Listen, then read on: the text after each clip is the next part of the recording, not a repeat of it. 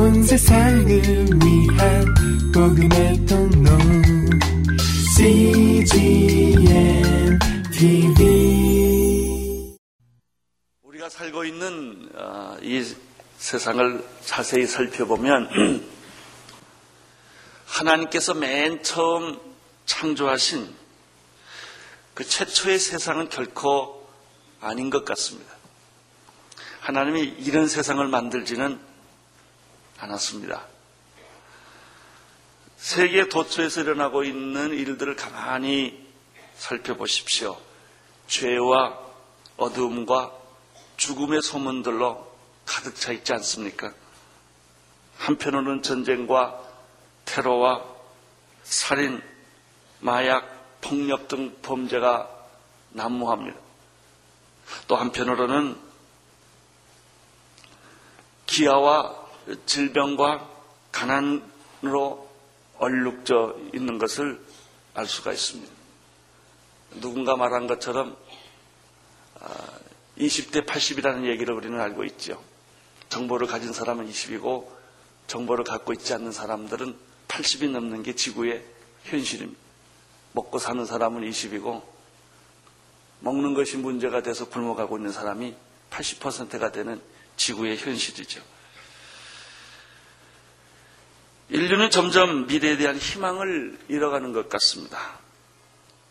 지구의 미래가 밝다고 생각하는 사람은 아마 거의 없을 것입니다. 그저 불안한 마음, 전쟁이 언제 일어날까? 또 어디서 뭐가 테러가 일어날까?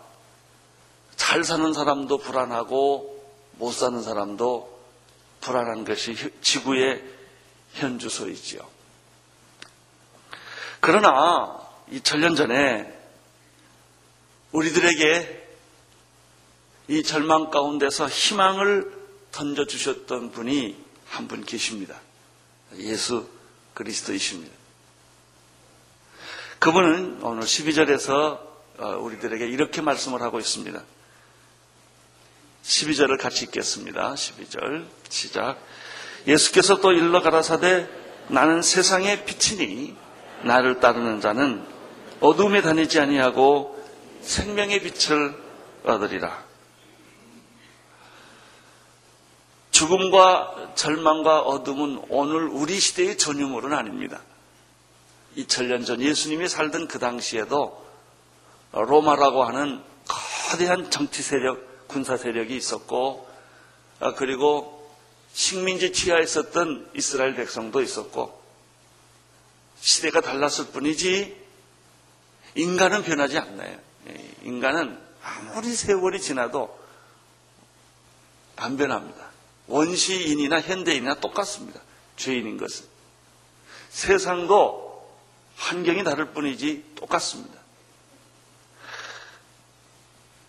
이런 절망과 죽음과 어둠의 세상에 대해서 나는 세상의 빛이다 라고 희망의 메시지를 던지신 분이 예수 그리스도이십니다.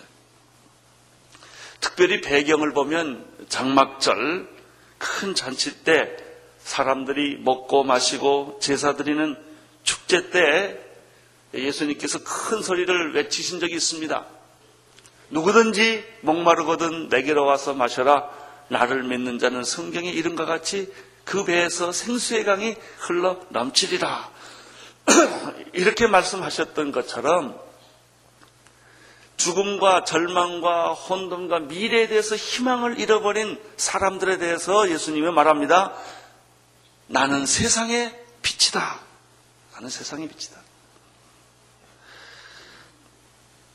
나를 따르는 자는 어두움에 다니지 아니하겠고 생명의 빛을 얻게 될 것이다.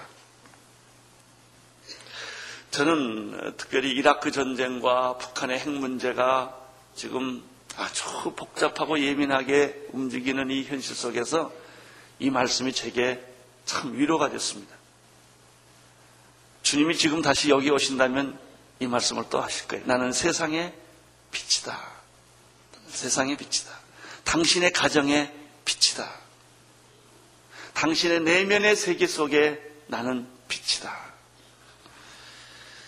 이 말씀에는 한 세 가지 뜻을 찾아볼 수가 있습니다. 첫째는 나는 세상이 빛이다라는 말 속에 가지고 있는 첫 번째 뜻은 이 세상은 어둠으로 가득 찼다는 전제로부터 시작됩니다. 아담과 이브 타락 이후에 이 세상은 사탄의 지배 안에 들어갔죠. 죄가 관영해서 인류는 이미 바벨탑의 심판과 노아 홍수의 심판을 한번 겪었습니다. 이제 머지않아 인류는 인류 종말의 불의 심판을 경험하게 될 것입니다. 노아 시대 때 그런 심판은 있을 수 있지 않다. 그럼 말도 안 되는 소리다라고 많은 사람들이 믿지 않았던 것처럼 죄를 짓고 있는 현대인들은 아무도 미래 심판이 있을 거라는 그런 생각은 기분 나빠서라도 하지 않아요. 네, 그런, 그런 거 있을 수 없을, 없을 것이다. 사람은 누구든지 개인의 종말은 있지요. 누구든지 개인 종말이 있어요. 네, 우주에도 종말이 있지요. 그러나 사람들은 그걸 애써 부인하려고 해요. 천국을 애써 부인하고 지옥을 애써 부인하려고 해요. 그런 거 있다고 말하는 것이 얼마나 자기에게 부담스러운지 부담스럽기 때문에 자꾸 피하려고 하는 것이죠. 그러나 천국과 지옥은 있습니다. 그 우주의 종말도 있습니다. 죄의 특징이 있습니다. 죄는 죄를 모르죠. 여러분 까만 데다가 까만 걸 칠하면 모릅니다. 하얀 데다가 까만 걸 칠해야 금방 드러나는 것처럼 어두움은 어둠을 모르죠. 얼마나 죄가 심각한지 죄인들은 몰라요. 왜냐하면 죄를 일상적으로 짓기 때문에 그건 당연히 짓는 거 아니냐 이게 욕을 입만 열면 욕하는 사람 내가 본 적이 있어. 한 90%가 욕으로 만들어졌더라고 어떤 사람은. 그 사람은 자기가 욕하는 걸 모르더라고요. 그리고 당신 왜 그렇게 욕하냐고 그랬더니 욕을 안 하면 입이 근질근질하대요. 그래 편해. 욕을 해야 편한 거예요. 죄를 져야 편하고 어둠에 있어야 안심이 되는 거예요. 어둠을 좋아하는 사람에게 빛을 주면요 아주 눈이 왔다 갔다 하고 불안해합니다. 어둠에 있어야만 그게 편한 거예요. 이 세상은 캄캄한 어둠입니다. 진리가 없고 정직이 없고 순결이 없고 의로움이 없는 것이 세상입니다. 세상은 어둠입니다. 두 번째 예수님께서 나는 세상의 빛이다라는 말 속에서 또 하나 발견하는 것은 예수님 자신이 빛이라고 하는 것입니다. 이 말이 무슨 뜻이냐면요. 예수님은 빛을 가져오시는 분이 아니고 예수님은 빛을 설명하는 분이 아니라는 것이죠. 예수님 자신이 빛이라고 하는 것입니다. 이러한 예수님의 말씀은 요한복음 1장과 3장에도 계속 반복되어 나타납니다. 요한복음에 참 많이 사용되고 있는 단어가 빛이라는 단어입니다. 요한복음 1장 4절에 보면 그 안에 생명이 있었으니 이 생명은 사람들의 빛이라. 요한복음 3장 19절에 그 정제는 이것이니 곧 빛이 세상에 왔으되 사람들이 자기 행위가 악함으로 빛보다 어둠을 더 사랑한 것이라. 예수님은 자기의 정체성, 자기가 누구냐라는 것을 설명할 때 많은 상징적인 언어들을 사용하셨습니다. 나는 생명의 떡이다. 나는 세상의 빛이다.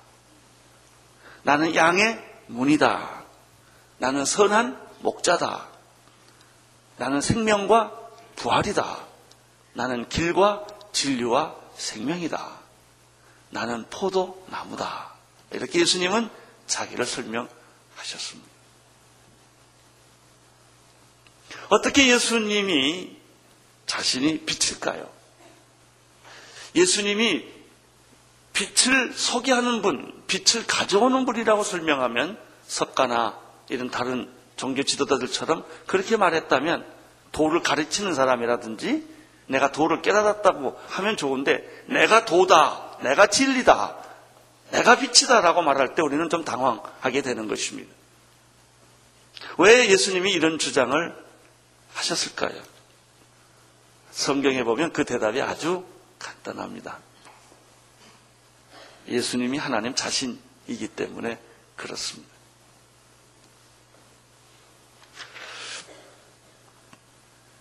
예수님께서 나는 세상의 빛이라고 말씀하셨는데 이 말씀 속에 또 가지고 있는 하나 뜻을 더 찾아본다면 세상은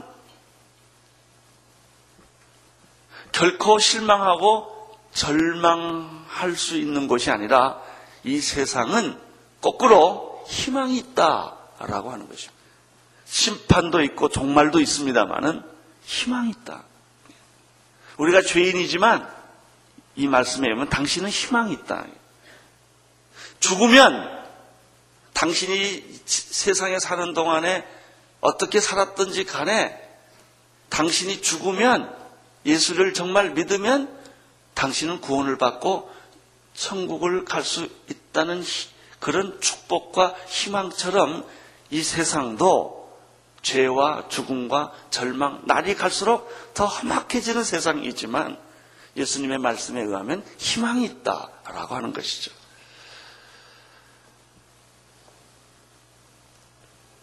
빛은 감추어지거나 숨겨지지 않는 속성이 있습니다. 인류가 다 부인하고 다 거부한다 할지라도 빛은 막을 방법이 없습니다. 여러분, 하나님의 존재를 부인한다고 하나님이 없어지지 않아요. 단지 여러분 마음속에 하나님이 없을 뿐이에요. 당신이 부인하니까. 여러분이 부인한다고 어머니 아버지가 없어지지 않아요. 어머니 아버지가 너무 싫어서 그 존재를 부인한다면 여러분은 미아가 될 뿐이지요.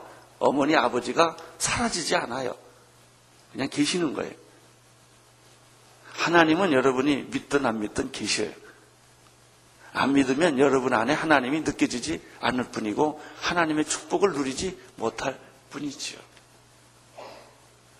빛은 빛이에요. 빛을 막을 방법은 없습니다. 여러분, 빛을 환영하지 못한 것은 이유는 간단합니다. 내가 거짓이기 때문에, 어둠이기 때문에, 죄진 사람은 의로운 사람 싫은 거예요. 여러분 이 악한 사람들은 착한 사람이 싫은 거예요. 불의한 사람들은요, 자기 주변에 의로운 사람 있는 게 아주 불편합니다. 직장에도 그래요. 뭘 해먹으려고 그러는데 안 해먹는 사람이 거기 있으면 아주 눈에 가십니다. 그래서 그 사람을 몰아내는 거예요. 어떻게 해서든지. 왜 내가 나쁜 짓 하려면 이 사람이 없어야 내가 어두움의 일을 할 수 있기 때문에 그런 것이죠.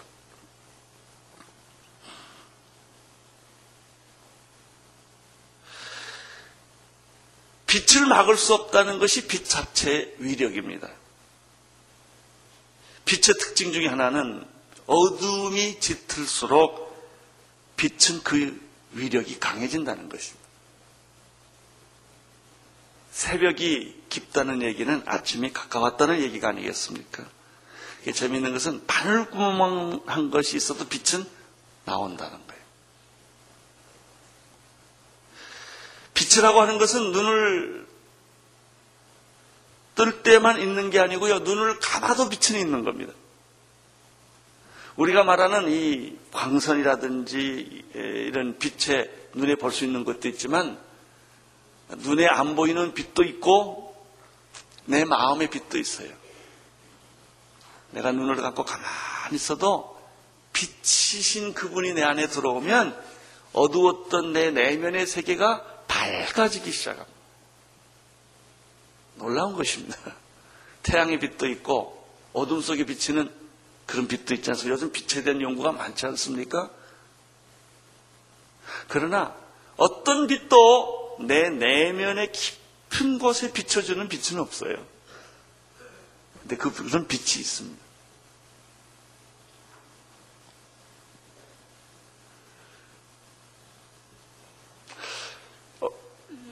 8장 12절을 한번 다시 읽어주시겠습니까? 시작. 예수께서 또 일러 가라사대 나는 세상의 빛이니 나를 따르는 자는 어둠에 다니지 아니하고 생명의 빛을 얻은. 예수님 말씀하셨어요. 세상은 어둠이지만 내가 세상의 빛이다. 나를 따르는 자는 나를 따르는 자는 두 가지 축복을 받게 될 것이다. 첫째는 당신이 어둠 안에 있지만은 어둠에 다니지 않을 것이다. 당신들이 죄인 안에 있지만 당신은 죄로부터 자유할 것이다. 당신은 저주스러운 현실 속에 있지만은 그 저주가 당신에게는 상관이 없게 될 것이다. 이 첫 번째 축복입니다. 나는 오늘 여러분들이 모든 어두움에서 자유하기를 축원합니다. 나를 따르는 자, 나를 믿는 자는 나와 접촉하는 자는 예수님의 빛을 여러분의 내면의 세계로 끌어들여 오는 사람들에게는 어두움이 사라지게 될 것이다.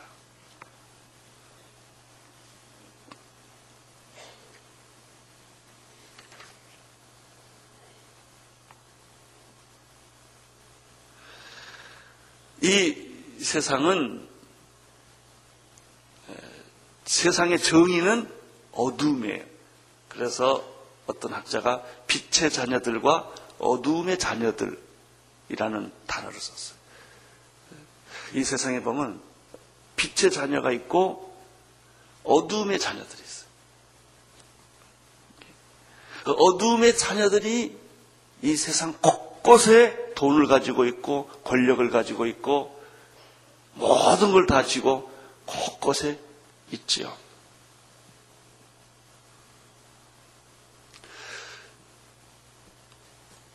여러분, 예수님은 빛이십니다. 예수님이 세상에 왔기 때문에 어둠이라는 이 세상이 다 어둠이 없어졌냐 그런 뜻이 아닙니다. 예수님이 오셨어도 세상의 어둠은 그대로 있습니다. 그럼 이 말은 무슨 말일까요? 누구든지 예수 그리스도를 따르는 자에게는 어둠이 없다는 뜻입니다. 세상의 어둠이 다 없어졌다는 뜻이 아닙니다. 그러나 예수님을 영접하는 자, 어, 빛, 어둠은 빛을 거부합니다. 예수님이 올 때 사람들은 환영하지 않았습니다. 환영하지 않았을 뿐만 아니라 그를 조롱했고 결국 그를 십자가에 못 박혀 죽였죠. 이 죄는 죄는 죄인은 의인을 죽이게 돼 있어요. 의로운 사람을 죽이지 않으면 죄인들이 살지를 못해요. 의로운 사람을 내쫓게 돼 있어요. 절대 의로운 사람이 세상에서 환영받지 않습니다. 왜? 죄인들이 가만두지를 않거든요. 예수님을 환영하지 않아요. 그렇지만 누구든지 예수님을 믿고 따르는 사람들에게는 그 예수님의 빛이 그 내면의 세계를 지배한다는 것입니다. 그의 가정을 만약 여러분들이 예수님을 여러분의 가정에 모시면 여러분의 가정은 예수님의 빛으로 가득 차게 됩니다. 만약 여러분이 어떤 직장의 오너인데 그 직장에 예수님을 정말 오너로 예수님을 모시면 여러분의 노사 관계나 비즈니스나 모든 것이 패턴이 달라지기 시작을 하는 것이죠. 세상 사람들이 살아가는 방법과 다른 방법으로 비즈니스를 하고 인간관계를 만들어가는 것이죠. 종과 노예, 윗사람과 아랫사람이 없는 참 기막힌 아름다운 공동체를 만들어갈 수 있는 것이죠.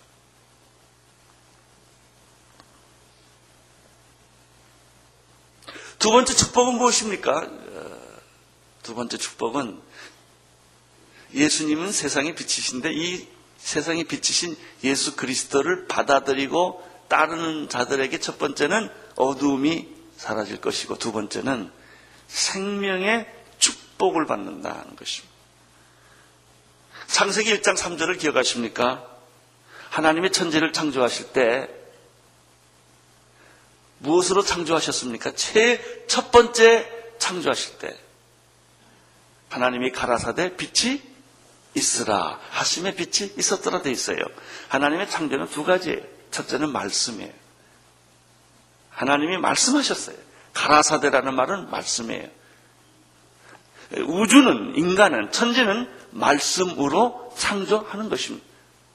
우리가 너절너절 말하는 거하고 하나님 말씀은 다른 거예요. 말 잘해도 기도 잘하지는 않아요. 생각을 많이 한다고 해서 그 사람이 믿음이 깊냐? 그렇지 않아요. 복잡할 뿐이에요. 하나님께서 가라사대 말씀하셨습니다. 말씀이 천지를 창조한 거예요. 하나님의 그럼 하나님이 말씀으로 맨 처음 창조한 것이 뭐냐면 빛이에요. 이 빛은 창조의 시작이고 창조의 원리입니다. 여기서부터 모든 6일 동안의 창조가 시작 발동을 거는 것입니다. 왜 창조의 핵심에는 빛이 있겠나? 간단합니다. 그 빛이 생명이기 때문에 그렇습니다. 하나님의 말씀을 가리켜 우리는 생명의 말씀이라고 한 까닭은 그 말씀에 하나님의 생명이 그대로 있기 때문에 그렇습니다. 빛이 있으라 하심에 라는 말은 그 빛 속에 생명, 하나님의 생명이 있기 때문에 생명은 죽음과 반대되는 것이죠. 생명은 성장하는 것이고 생명은 부활하는 거예요. 왜 예수님이 부활할 수 있겠는가? 그 안에 생명이 있기 때문에 생명은 죽은 것도 살리고 썩은 것도 살리고 없는 것도 있게 하고 이게 생명입니다. 이 우주의 원리는 생명입니다. 하나님의 그 원리는 생명이에요. 그 인간에는 그 하나님의 생명이 없는데 예수 그리스도로 말미암아 우리는 동물적인 생명이 있을 뿐이에요. 하나님의 생명을 우리에게 접붙여 주므로 이 생명이 영원까지 가게 되는 것입니다. 그래서 천국이 가는 이유는 하나님의 생명이 동물적 생명을 가지고 있는 이 내가 가지고 있는 이, 바이오, 이 생명은 동물들이 가지고 있는 거나 별 차이가 없는 거죠. 생명 자체로 보면 그건 동물학적인 거예요. 그러나 그 안에 하나님의 생명이 접붙여질 때 하나님의 형상과 모양으로 인간은 존재하게 되는 것입니다. 그럼 이 빛이라고 하는 것은 빛 안에 하나님의 생명이 있었어요. 생명은 사람들의 뭐에 빛이에요. 그러니까 생명이 있는데 이 생명이 사람들에게 전달되는 에너지, 생명이 사람들에게 나타나는 것이 빛이라고 하는 것이죠. 그래서 빛이 들어간다고 하는 것은 모든 어둠을 내어 뜯는다는 것과 동시에 모든 죽음의 세력, 저주의 세력들이 사라진다는 것을 의미하죠. 그래서 생명의 빛이 전달될 때 내 병도, 내 절망도, 내 좌절도, 내 상처도, 모든 내 죄악도 깨끗하게 눈과 같이 휘어지는 것입니다. 그 이유가 생명 때문에 그런 것입니다. 예수를 믿고 따르면 빛이신 예수님의 생명이 우리 안에 생명의 빛으로 임하는 축복을 받습니다. 첫 번째는 당신은 어두움에 거하지 않게 될 것입니다. 당신의 내면의 세계에 숨겨져 있는 모든 어두움은 빛을 받게 될 것이고 습기로 가득 찬 곰팡이로 가득 찬 여러분의 영혼은 마치 문을 닫아놓은 지하실에는 습기가 가득 찬데 문을 활짝 열고 신선한 공기를 받아들이면 지하실 축축하던 지하실은 아주 드라이해지고 습기가 다 없어지고 아주 뽀송뽀송하게 깨끗해질 때 거기는 곰팡이가 존재하지 않는 것처럼 당신의 영혼 깊은 곳에는 축축하고 곰팡이가 많고 우울하고 절망과 좌절로 가득 차 있었는데 빛을 받아들임으로 말미암아 어, 여러분의 영혼은 영혼의 창고는 내면의 세계는 아주 밝아지고 찬송이 나오고 웃음이 나오고 향기가 돋고 꽃이 피고 이런 일들이 일어나는 것입니다. 할렐루야. 예, 축복이에요. 첫째는 어둠이 사라지는 축복이 있다. 두 번째는 생명의 축복이 있다. 생명의 생명의 빛을 얻으리라. 그 빛 안에는 빛은 생명이에요. 그 생명이 내 안에 들어옴으로 말미암아 우울하던 희망이 없던 아주 권태스럽던 자살하고 싶었던 내 영혼에 생기가 돌고 눈은 반짝거리고 입은 열려지고 입은 이렇게 커지고 손은 움직이고 춤을 추고 이런 사람으로 변신한다는 거예요. 할렐루야. 나는 여러분에게 오늘 이 아침에 생명의 세상에 비치신 예수님을 따르는 자는 되는 축복 있게 되기를 바랍니다. 어둠은 사라지게 될 것입니다. 그리고 모두 하나님의 생명이 여러분 안에 충만하게 될 것입니다. 그렇지만 이 간단한 말이에요. 누구든지 목마르거든 내게로 와서 마셔라. 나를 믿는 자는 성경에 이런 같이 그 배에서 생수의 강이 흘러나리라 라고 하는 것은 사람들에게 주신 메시지였죠. 네, 예수님이 이 메시지와 버금가는 메시지가 이거예요. 나는 세상의 빛이다. 나를 따르는 자는 결코 어둠에 거하지 않을 것이요. 생명이 빛인 내 안에 역사하게 될 것이다. 이 축복의 메시지를 오늘 주셨는데 여러분과 나같이 이것을 아멘하고 받아들이면 얼마나 좋겠습니까? 근데 예수님 당시의 바리새인들은 이 말을 받을 수가 없었어요. 믿을 수가 없었어요. 아니 받기가 싫은 거예요. 13절의 말씀이 그것입니다. 읽어 주십시오. 시작. 바리새인들이 가로되 내가 나 너를 위하여 증거하니 내 증거는 참되지 않다. 반박을 하는 것입니다. 거부하는 것입니다. 모든 이론을 가지고 거부하는 것입니다. 예수님은 자신의 주장이 옳지 않다고 말하는 바리새인들에게 네 가지 방법으로 대답을 합니다. 내 증거가 옳다라고 하는 주장을 예수님이 하십니다. 첫째, 예수님의 대답은 14절에 있습니다. 읽어주십시오. 시작.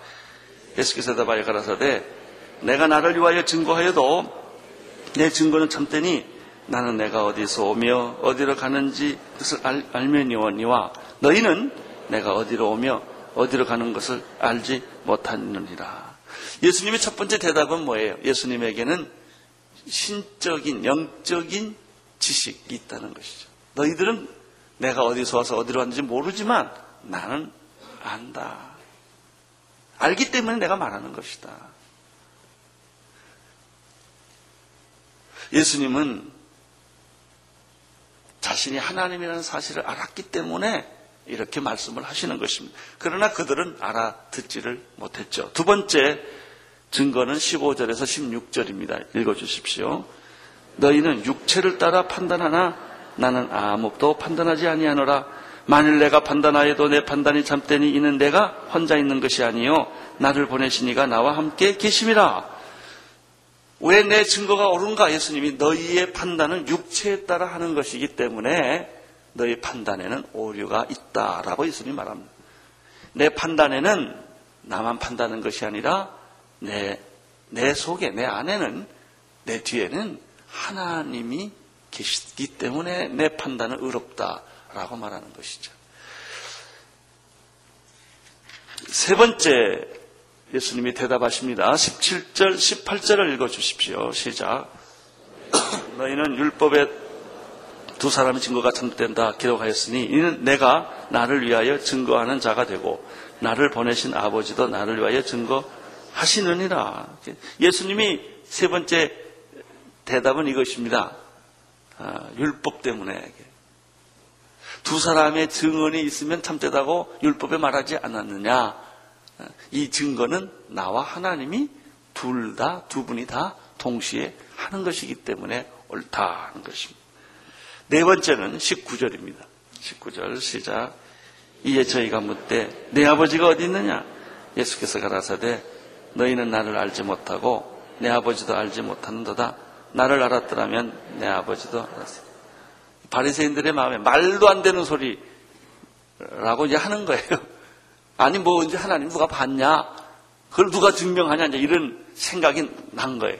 이런 생각이요. 가끔 우리들도 나거든요. 보통 사람들 속에 그게 다 있어요. 바리새인들 마음속에 있는 게 우리에게 그대로 다 있거든요. 아버지를 보여달라 이렇게 얘기를 하는 거죠. 예수님은 이때 네 번째 대답이 하나님과 자신과의 관계로 설명을 합니다. 너희가 나를 알지 못하고 내 아버지도 알지 못하기 때문에 그런 질문을 하는 것이다. 나를 알았더라면 내 아버지도 알았을 것이다.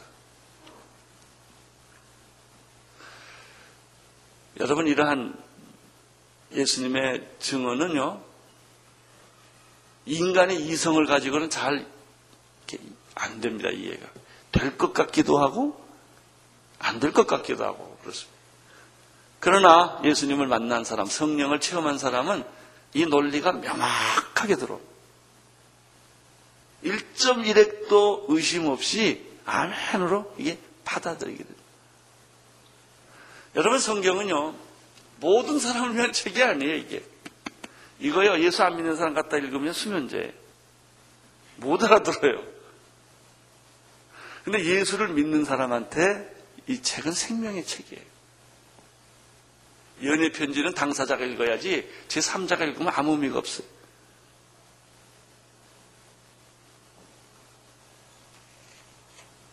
12절 말씀을 다시 한 번 더 읽겠습니다. 예수께서 또 일러 가라사 나는 세상의 빛이니 나를 따르는 자는 어둠에 다니지 아니하고 생명의 빛을 얻으리라. 사랑하는 성도 여러분, 이 아침에 나는 여러분이 바리새인이과 같은 생각하는 분이 아니라고 믿습니다. 예수님의 말씀을 어린아이처럼 이 시간에 받아들이십시오. 예수님은 세상의 빛이십니다. 세상이 어둡고 절망적이고 세상에 희망이 없는 것처럼 보이지만 이 말씀을 보십시오. 세상에 희망이 있습니다. 그분이 빛이시기 때문에 그렇습니다. 나는 여러분이 이 아침에 하나님의 말씀으로 권면을 합니다. 예수 그리스도를 받아들이십시오. 믿으십시오. 그분을 따르기로 결정하십시오. 두 가지 축복을 얻게 될 것입니다. 당신의 삶의 어두움 그림자는 사라집니다. 그리고 당신 안에 생명은 역사합니다. 온 세상을 위한 복음의 통로 CGM TV